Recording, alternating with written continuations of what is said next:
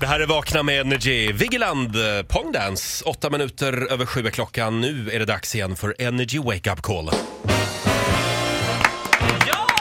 Hurra! Telefonterroristen Ola Lustig, du är ansvarig för den här programpunkten. Mm. Och idag ringer Mm. vi till Lotta i Kalmar. Lotta har en restaurang eh, på Öland tillsammans med min, sin man och Mm. hon sköter redovisningen. Ja. Och Hon har pluggat till det här själv, liksom, eller vad man ska säga. Och hon är väldigt stolt över hur hon gör det här. Ja, vad Och kul. säger Mm. gör det till- bra. Ja, hon säger till hela sin omgivning att hon, är liksom, hon skulle typ kunna jobba som proffs, proffs, proffsrevisor. Finansminister. Ja Mm. men typ. Det är på den nivån. Mm. Ja. Men vi gör inget här från Skatteverket och jag tycker att det här är amatörmässigt utfört. Okej, vi ringer. Lotta?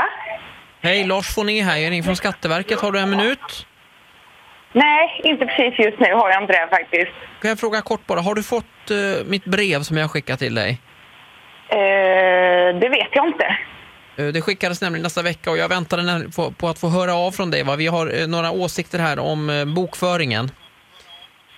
Okej. Hallå ja? Eh, Du är kvar ja. ja. eh, Ja, precis. Är, det, är det du som har utfört eh, redovisningen?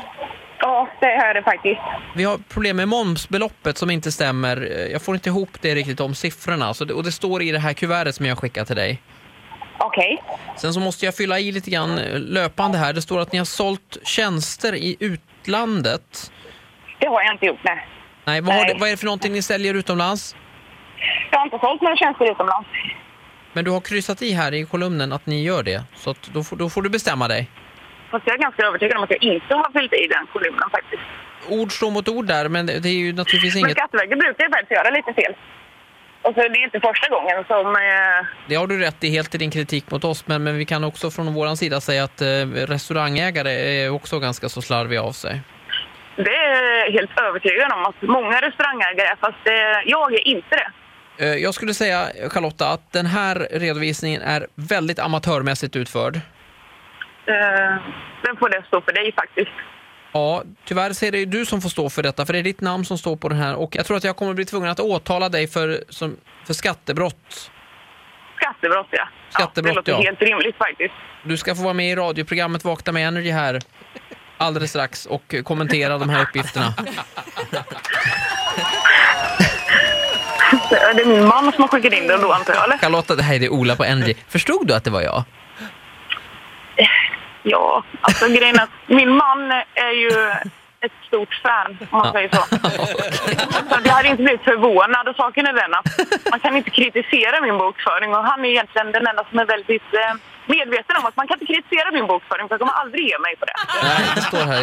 Eh, hon går omkring och skryter om att hon är bäst på det här. Fast det står också med, med all rätt, skriver han här faktiskt, Thomas. Så du får ta det här med honom. Jag får göra det. Så här lät det Ah. när Skatteverket ringde till Lotta i Kalmar. En liten applåd för Lotta tycker jag. ju inte ner sig Nej, en verkligen tum, alltså. inte. Du, Lotta, Stenhård. hon ska få ta hand om min redovisning. Kanske min också. Mm. Ja, vad bra. Jag får se. Nej, jag har ju pappa. Nu kommer hon att få fullt upp. Så är det. Nytt Energy Wake Up Call imorgon som vanligt, 10 Ja. över 7. Eh, Vi kollar läget med Farao om en liten stund. Ja, Får jag, får jag spela Veronica Maggios nya låt? Älskar gör det. Gör det Ja, bara. hur bra är det här? Och videon är bra också. Vi mot världen. Kommer alltid att drömma om vi mot världen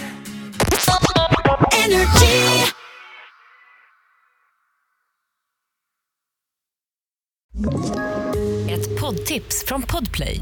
I fallen jag aldrig glömmer djupdyker Hasse Aro i arbetet bakom några av Sveriges mest uppseendeväckande brottsutredningar. går vi in med hemlig telefonavlyssning och, och då upplever vi att vi får en total förändring av hans beteende. Vad är det som händer nu? Vem är det som läcker? Och så säger han att jag är kriminell, jag har varit kriminell i hela mitt liv men att mörda ett barn, där går min gräns. Nya säsongen av Fallen jag aldrig glömmer på Podplay.